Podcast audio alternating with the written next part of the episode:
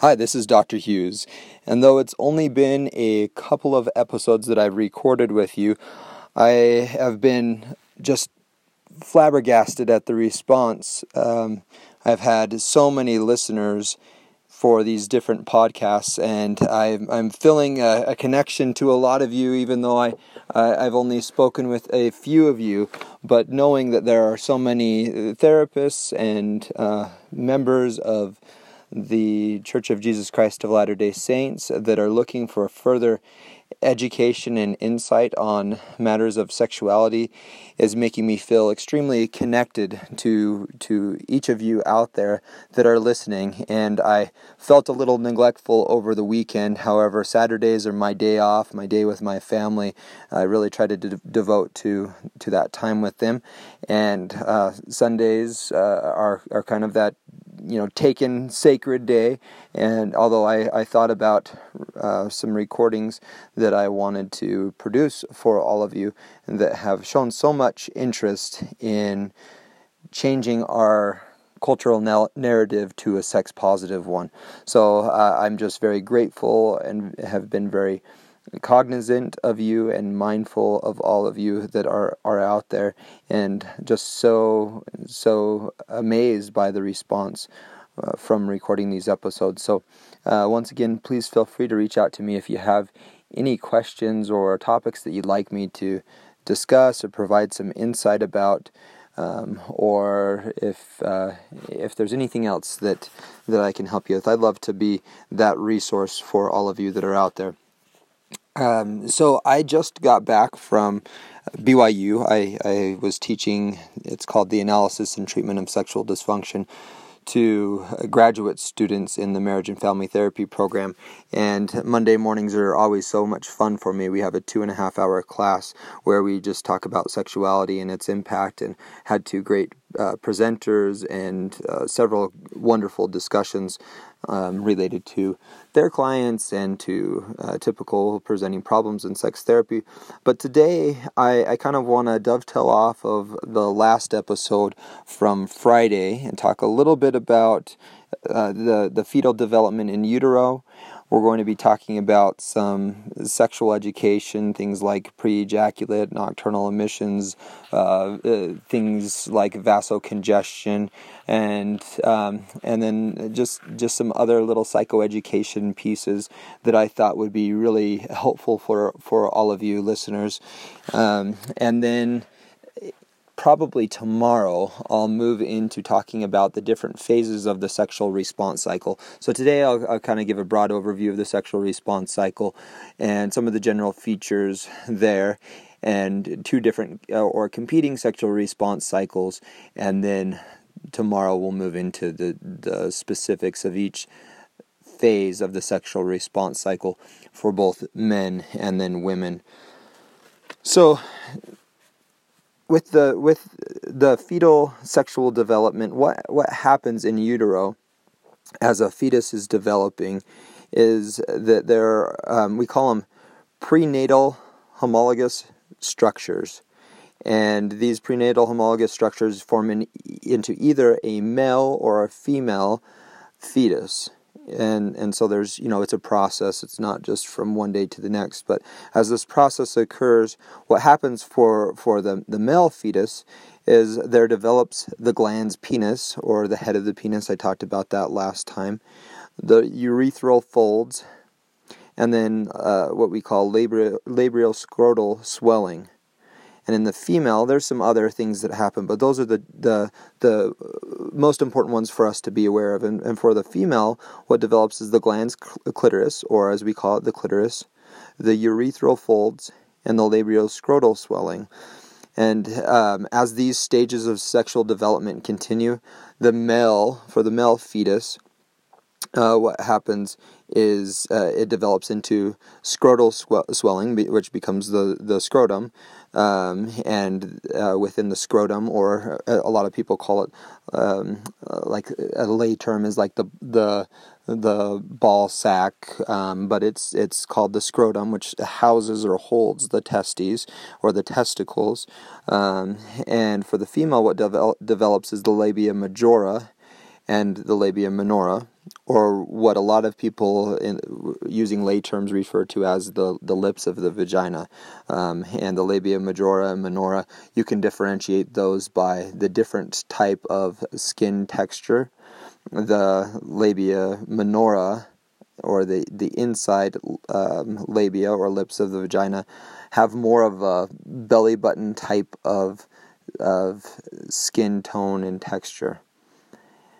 So uh, that that's what's happening as as these uh, as each of us are are developing in utero, um, and it's it's for a significant purpose. And what's fascinating and uh, just amazing to me about this, um, I mean, just just as the fetus develops, there's so many miraculous things that take place. But what's so exciting and, and fun for me to think about, and hopefully for all of you to think about, is that men and women are basically have all of the same sexual anatomy. It just gets formed in different ways, and um, and and that makes us highly unique in the way in which this this sexual anatomy forms.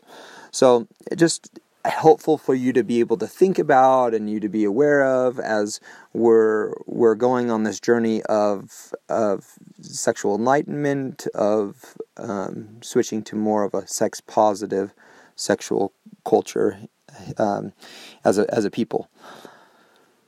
A couple other topics that I wanted to discuss, discuss are pre-ejaculate nocturnal emi- and nocturnal emissions for for men. Uh, a pre-ejaculate is, um, in lay terms, people refer to it as pre-cum, and and what it is is it's basically the the urethra serves two functions. Urine goes through through the urethra, and then sperm or a sperm along with seminal fluid um, goes through the urethra as well. But if there is not a cleansing and cleaning of the urethra, basically changing the pH levels and reducing acidity, then the sperm would would die or potentially become um, hindered in some way. And so what happens is uh, the male prior to orgasm and ejaculating has a pre-ejaculate, which essentially serves the function of cleaning the the urethra and um, and so that that happens, and there is a fluid that's dispelled, and then um, de- depending on the sexual encounter and on the individual moments later, or even uh, sometimes quite a while later, or maybe not at all, the the male then uh, ejaculates and has a, has an orgasm and ejaculates. Uh, orgasm and ex- ejaculation often happen together, but are not the same same thing. Um, I, I did think that it would be important to mention that a woman can get pregnant from a pre ejaculate, excuse me, or from pre cum, as there's often uh, spermatic fluid, sperm that's that exists there, and sperm can live uh, in the woman or in the male body um, you know, all throughout the the tract of being expelled, can live in the male body um, outside of where it's normally housed in the testes. Um, so in in the uh, the urethra or uh, um, in the female body um, for several days, and and so um, it's important to be aware of that a woman can get pregnant from this pre-ejaculate.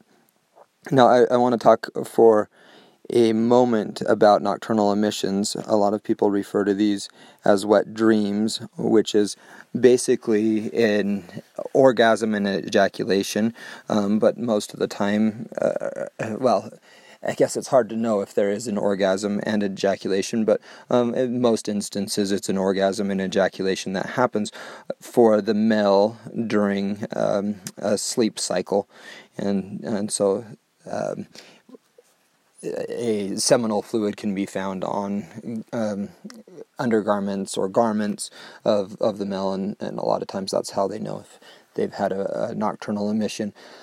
What this is is basically the body's way of regulating sperm and other fluid that is developed for um, for sexual functioning.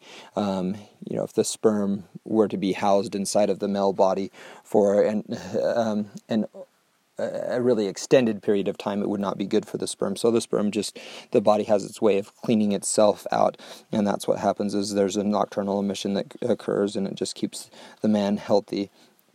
Um, all right, I want to. I want to move to um, oh uh, another topic before we move on to to um, female sexual functioning. Another topic for men. Uh, it's really important. So uh, for all for um, our entire body to have blood flow through it. And so, oftentimes, what will happen for men or couples will come in and they'll talk about um, the husband having an erection in the morning or the husband having an erection at night or um, different things like that. Or a man might come in and ask, Why is it that every time I wake up I have an erection? What happens is the body needs to keep itself vital and alive. And if there's not blood flowing to all parts of the body, um, then that's uh, highly dangerous. And, um, and, and so, what happens is um, Heavenly Father has created us in such a way that He makes sure that blood flows throughout all of our body, the penis for the man being included, same with the vulva for the, for the women and the clitoris for the women. However, it's a lot more obvious and apparent with that blood flow for, for men because there's several um, inches of, uh, of blood that has filled the the erection, and so it's a lot more obvious than um, than the smaller changes you see with clitoral erection, uh, clitoral, uh, we call it vasocongestion. Vasocongestion is blood flow to the sexual anatomy.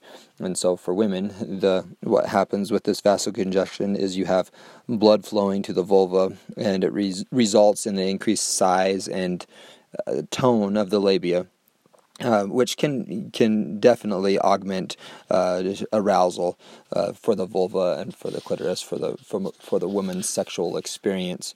Um, um, but during night, it's um, you know a, a, lot of people are kind of not sure what to think of that. Um, think of getting erections throughout the night, or um, maybe even feeling uh, concerned about getting erections throughout the day, but that's such a healthy, normal part of the male experience and the female experience. It's vital to keep the uh, all parts of, of one's body alive, and so Heavenly Father has designed it in such a way that that's that's what happens.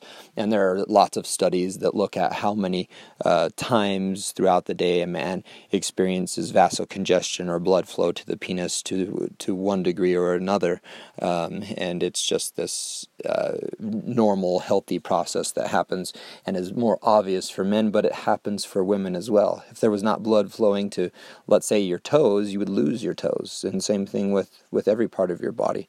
Um, but men are a little bit more aware of it because of that external nature of their sexual genitalia, um, or, or maybe more obvious nat- external nature of the male genitalia, because female genitalia are um, external as well. Parts of them are, but they're just not as obvious or as protruding.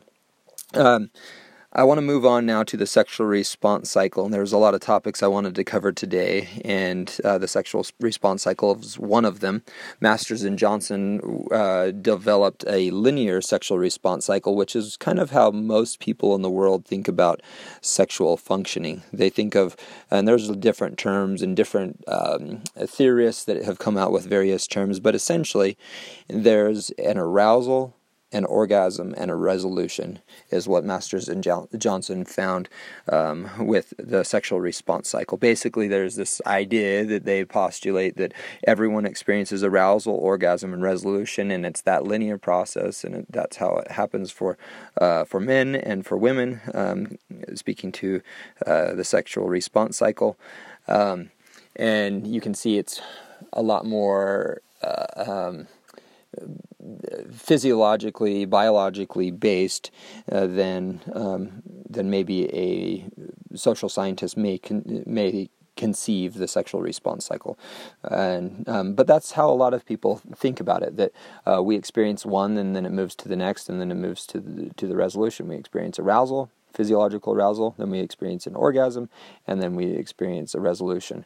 And other people along the way, like I've said, have added um, other stages like a plateau stage or a moment of ejaculatory inevitability, you know, concept, um, eh, which is is um, that concept is is true for men. At some point, there's a moment of ejaculatory inevitability, meaning that arousal has increased so much so that orgasm will happen and ejaculation will happen, no matter if uh, sexual intercourse or touch stops or continues. It's it's going to happen, and the same thing for women, except for we call it something else. It's not the moment of ejaculatory inevitability; it's the moment of orgasmic inevitability, in which an orgasm is going to happen whether or not stimulation continues.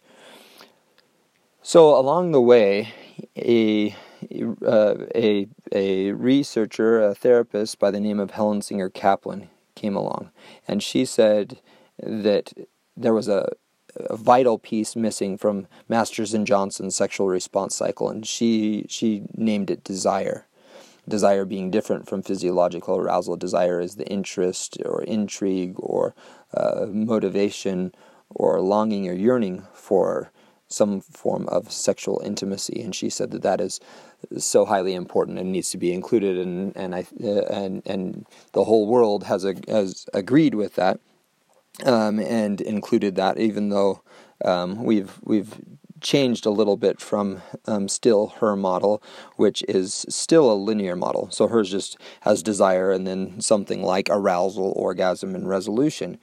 Um, but that desire is such an, an, an important piece for everyone really not just not just men or not just women but um, for both men and women to have this more psychological desire longing yearning um, thinking of the other and is so inherent in most of our experiences. However, this didn't quite fit for a lot of people. And a researcher by the name of Rosemary Basson came along and said, basically, this model doesn't fit. This model is linear. It's basically built off of, you know, this um, biological, physiological construct of of sexual functioning and it's been seen too much as a biological process and she said there there's so much more that's going on here. There's this more of a psychological piece. And and this is really what a lot of um, therapists that that um, that do sex therapy a lot um, more of the way that that uh, therapists and social scientists see the sexual response cycle. And it's a nonlinear sexual response cycle and it starts with emotional intimacy and this emotional intimacy or um, um, context of the relationship engenders um, a state of mind that makes that allows for sexual stimulation to be um, arousing or desirable and therefore results in a relationship satisfaction. So in this um, in this model, an orgasm may happen, an orgasm may not happen. Increased arousal um, is is uh, will ensue, but does not necessarily have to result in an orgasm.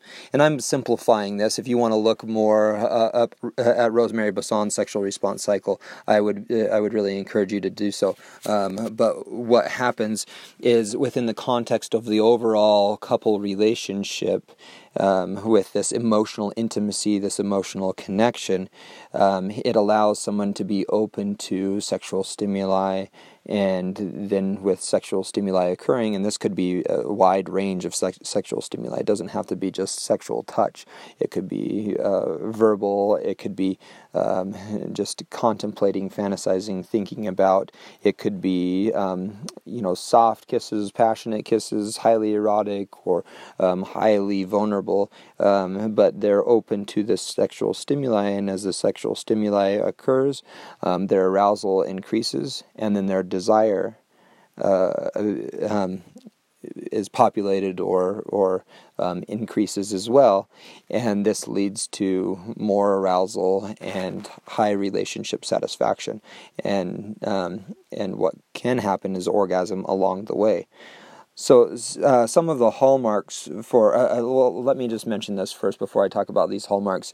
Uh, Rosemary Basson's model fits for so many women. I've had so many people that will call in to schedule an appointment, and I get too excited about um, helping people. And um, so, I've I've had this call uh, conversation um, too often with people where they call in and they you know they get into a little bit of what's going on, a little bit of their their struggles that they're having with their spouse, and I'll say, I want you to do something before you come into your appointment, you know, we we got you scheduled, but before you come in, I want you to look up Rosemary Basson's sexual response cycle, and I'll go into detail and I'll talk about it as I've done here, and and I'll say sounds like what you're saying fits more within that model versus this other model, and then I'll tell them about the other model, and they'll say, oh, that's it, that's it, you you've you've got it. I thought, but I thought something was wrong with me.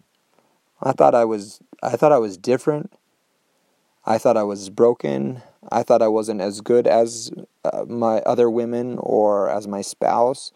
And um, really, what it is is the the world has conceived some sexual scripts for how men and women are sexually, how they respond sexually, and it fits for some people, and it doesn't fit for others. And Rosemary Basson's model is not just for women. It was initially created for women, kind of called the female sexual response cycle, but it's been adopted as the sexual response cycle by mental health therapists. Well, at least those that are that are in the know. Um, and so this is how it is for for men and women across the board. Just about um, more of them identify with this, although it's a little bit easier to talk about sexual dysfunctions in terms of the the linear model. Um, uh, but so some of the hallmarks, and um, and I'm just about I'm just about done today. I have just a little bit more I want to talk about, but these hallmarks of the of Basson's model is that uh, that the individual is open to or receptive or makes a choice uh, or decision to be arousable or to be open to to arousal. And I've talked with so many couples, and especially women in our culture being the lower desire partner, generally speaking, and generally being more of the nonlinear sexual response cycle versus the male linear sexual response cycle. Uh, I've, I've said, can you think of a time that you you guys have, have had sex or been sexual and it was just so enjoyable? And they'll say, yeah, and I'll say, okay. Now, along the way, excuse me, along the way, was there a decision or choice that you made to be open to sexual arousal? And they'll think for a second. They'll say, yeah, yeah, there was definitely a choice. You know, I decided to be all in. And um, and this uh, this is such a key factor in the sexual response cycle for both men and women, but um, a lot of times women there's more of this decision or choice to allow in not that they can flip a switch, but to allow allow in arousal or the ability to be arousable. Um, let's see. I don't know if there's any more I want to say about that before I move on. Um, okay. Um, so so let me let me say um, one last well let me say a couple uh, a couple more things and then we'll end for today. Um, you see this with both men and women, but a little bit more with women in our culture, um, where there's an ebb and flow of, of sexual arousal. And the sexual scripts that are out there in the world basically say that it builds. And if it's not building, it's, it's, and the arousal is going down, then that's a negative, that that's non desirable, that that's um, not how it should be. But there's a lot of research, and there's research with men too. Um, for instance, there's research that says that during a normal sexual encounter, men will experience gain and lose an erection. In a 45 minute sexual encounter, they'll gain and lose an erection three times. Now, in our in, in the world, we are not going to talk about um, uh, male sexual dysfunction because men, I guess, are we're a little too sensitive, and we don't want uh, uh, people in the world to think that we are not studs or um, these male sexual robots, I guess, and and so we won't talk about our, our vulnerabilities or or weaknesses or um, times when things didn't go well. But that's how it's been for so long. There's you know the locker room talk is is never going to be oh yeah me and this girl or me and my wife were doing X Y and Z and I lost my erection. That will you you won't hear that in a locker room. You won't hear that on a golf course or a basketball uh, court. Um, men, uh, but but women will talk more about that about uh, the ebb and flow of arousal, and and sadly, a lot of people, men and women, say or feel that that means that they are not sexual, that they're doing something wrong, that it's not enjoyable. But that's just the normal process of the sexual response cycle this ebb and flow, this arousal, this waxing and waning. And, and so um, when we start to think about it in, those, in that way, then it takes away anxiety and takes away performance anxiety and al- allows for um, a fulfilling sexual encounter. And performance anxiety is a killer of sexual arousal. When somebody starts thinking about, oh my goodness, my erection's going away, or or my good oh my goodness my penis is is, is soft now or oh shoot um, I, I lost it. I was building and gaining my arousal and then I got distracted and, and now I lost it. If they allow those um, those ebbs to overcome them or to seem um, out of the ordinary or to seem as a deterrent then they will in fact overcome them. But if they see those as part of the sexual response cycle, as normal, as as the way that it that it happens oftentimes, then it no longer becomes a roadblock, and it just becomes part of the process, and they move quickly. Um, they move to a different state. So maybe they're uh, dealing with the um, the ebb of the ebb and flow and they move to doing something else sexually. And before too long the arousal's back and it's at a heightened state and then they move to intercourse or some other form of sexual um, engagement. And um, and nothing really is, is skips a beat. All right. So i'm going to talk about pleasure versus orgasm and then let's talk about spectatorship.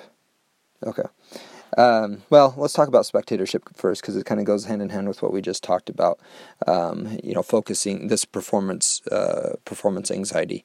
So a lot of times, what I see for men is um, you get this with some women, but they're not as um, hyper focused on this or hyper vigilant about this because they they don't have as much um, shame around performance as men do, because men um, don't talk about um, uh, just mediocre or less than desirable sexual encounters, or when things don't go their way. They don't because they don't talk about those sexual occurrences.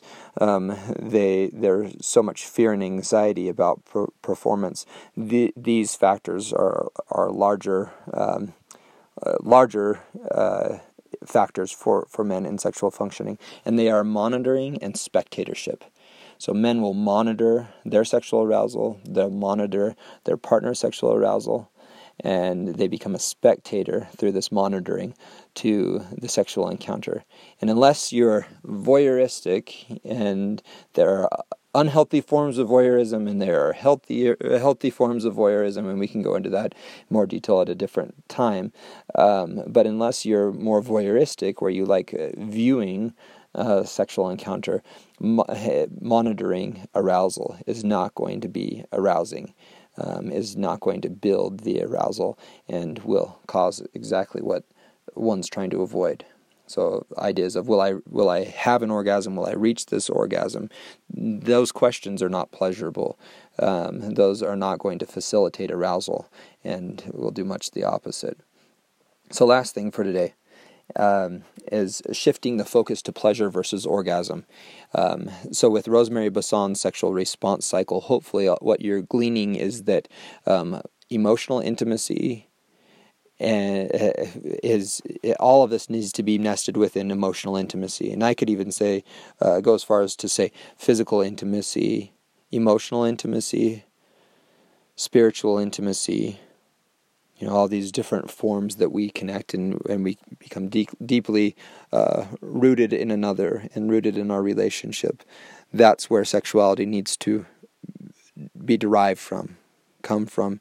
And within that we'll find arousal, we'll find desire, and and um, and what we chase after. This is key. What we chase after is not orgasm, as you see through uh, you know media and you hear through media. What we chase after is pleasure. What we chase after is connection. What we chase after is is a deep spiritual experience, deep maybe even erotic, but still connecting experience, which is ex- is experienced for us, for us, uh, you and your your spouse or partner, as a spiritual encounter, as a as a sacrament of of your marriage. So even the highly erotic, and dare I say, um, you know, not even, but uh, maybe oftentimes the highly erotic is deeply connecting, deeply spiritual, and so we chase after pleasure. If orgasm happens, well, wonderful. Um, you know, that's that's that's great. But what makes it enjoyable is not necessarily the orgasm, uh, orgasm, which can can be and is fun and wonderful. But if we chase after pleasure, then we will always be satisfied. Then we do not have to worry about performance. Then we leave feeling close. We leave feeling connected. And as a byproduct, just a little aside, orgasm is actually way more likely when it's not being focused on. When it's focused on and it's it's the goal, it's the objective, it becomes a lot harder to achieve. But it, when it's one of the things that may occur or might be nice to have from time to time, then it actually is is a lot more likely. But our focus needs to be on that uh, fostering emotional intimacy, making sure that we are cultivating our our our desire and our expression of sexuality in our life, and then on pleasure. And pleasure will look different from encounter to encounter and from couple to couple. That's it for me today. This is just a therapist sit, sitting in an armchair talking about sex. I'll talk to you tomorrow.